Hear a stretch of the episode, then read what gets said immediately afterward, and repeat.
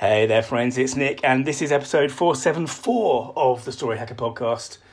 So, I bang on all the time about the power of story in business, and it seems only fair to give you real, real world examples from time to time and practical examples because I want people to understand, I want you to understand that we're not just talking about the big leader legend kind of vulnerability kind of piece, we're talking about how stories can address you know, little things like objections. And I wanted to talk about one of the stories that really was very important in the creation of my business back in the, the kind of the late 90s.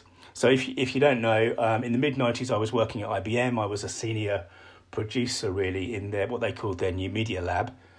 And um, in 1997, I threw a bit of a strop. I handed in my notice and I sort of accidentally started a business.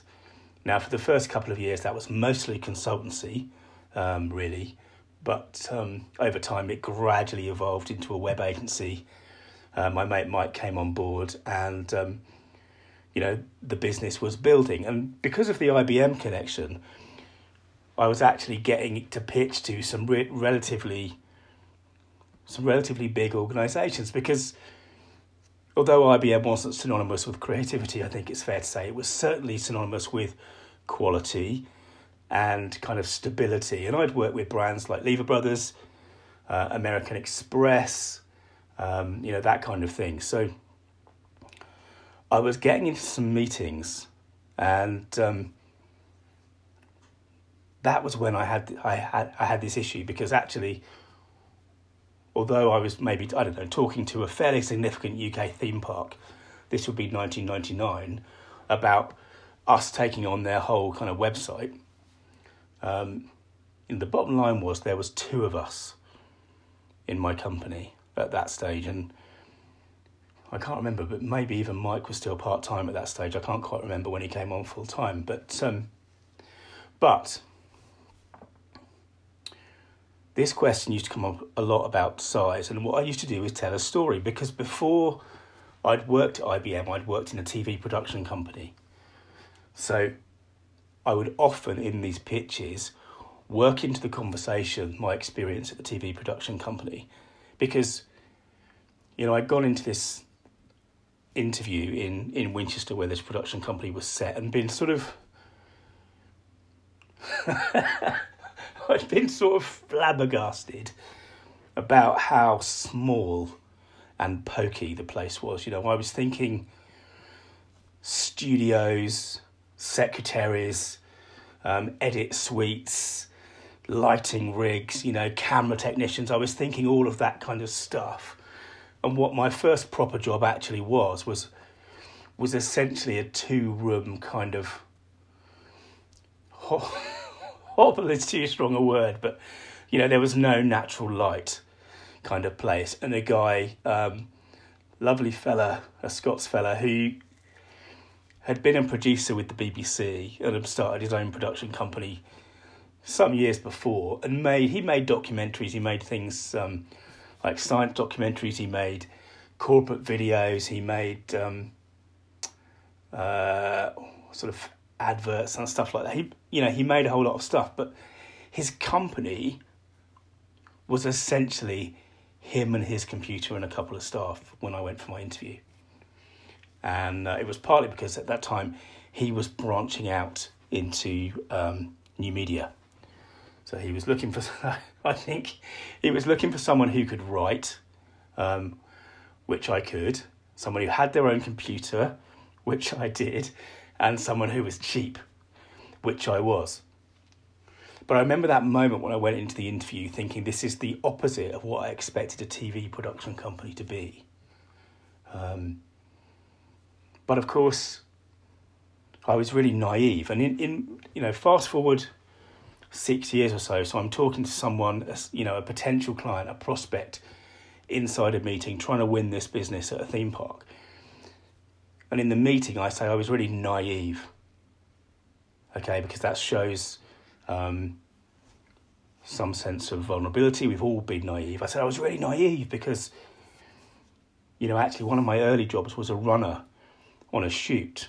And what's amazing is, of course, that when you're actually doing one of these TV programs or you're doing uh, a TV advert or a corporate video or something, on the day that you're doing it, suddenly everyone's there. You've got the cameraman, you've got the sound man, you've got the lighting technician, you've got the stage manager or the floor manager or the, you know whatever it is, and the value of that model, of course, is that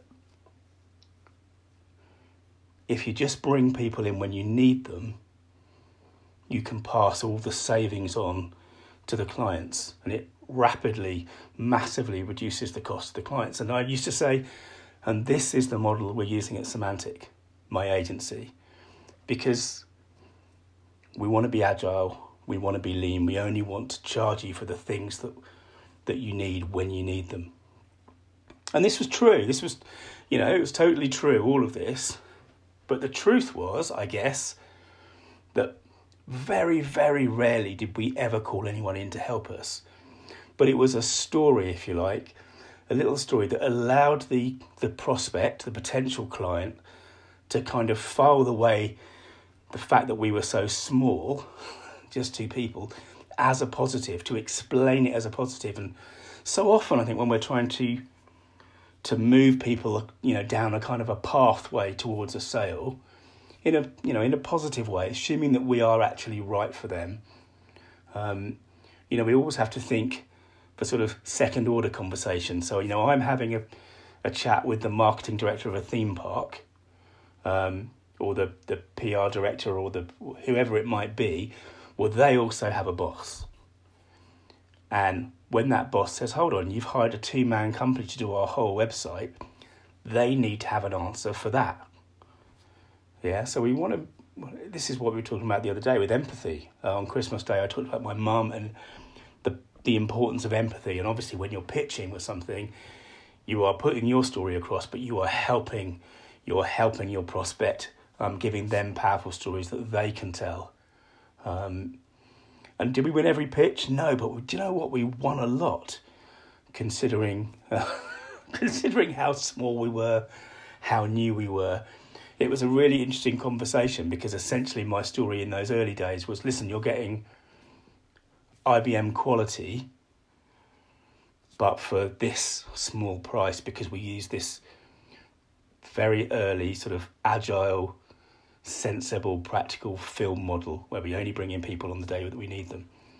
And, um, you know, the other upside of this was, you know, in the early, well, late 90s, early 2000s, big ad agencies in London who were used to getting all the television money and the advertising budgets and what have you were also developing, um, you know, web departments, digital departments. And, um, we looked astonishingly good value next to, next to some of those guys.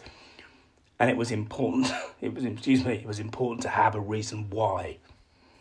And that little story, that little story about me being surprised and learning this thing, you know, a few years earlier, really helped sell Semantic, my agency, as a good decision by someone. And of course, once we started doing the work, as we've discussed, the best way to tell a better story is to be a better story, to do the work, to be amazing, to create a lot of um, goodwill. Once we were in there, it rolled on. And in fact, that particular company work, we worked with for years, years and years. Um, so I think it's really useful to have sometimes practical examples of of how these stories can make a difference and to understand that they can be quite small. They can be quite small, and if you if you work in it, you build this little web, this little mythology web that allows you to deal with certain objections. And there were other objections, of course, as well. And I'll, maybe I'll tell you the stories that we used to to deal with them another time. But um, if you can understand and capture and deploy stories cleverly, you know, because what I would usually do is work that story into the conversation before the question about our size ever came up. You know, you don't wait until the bomb is ticking to defuse it, right? And that was one of the ways that we made our stories mean business. Gosh, that's a long podcast for me. Thanks for listening. And remember, your story means business too. Hey, this is Nick. Thanks again for listening. To dig deeper, search for story.business.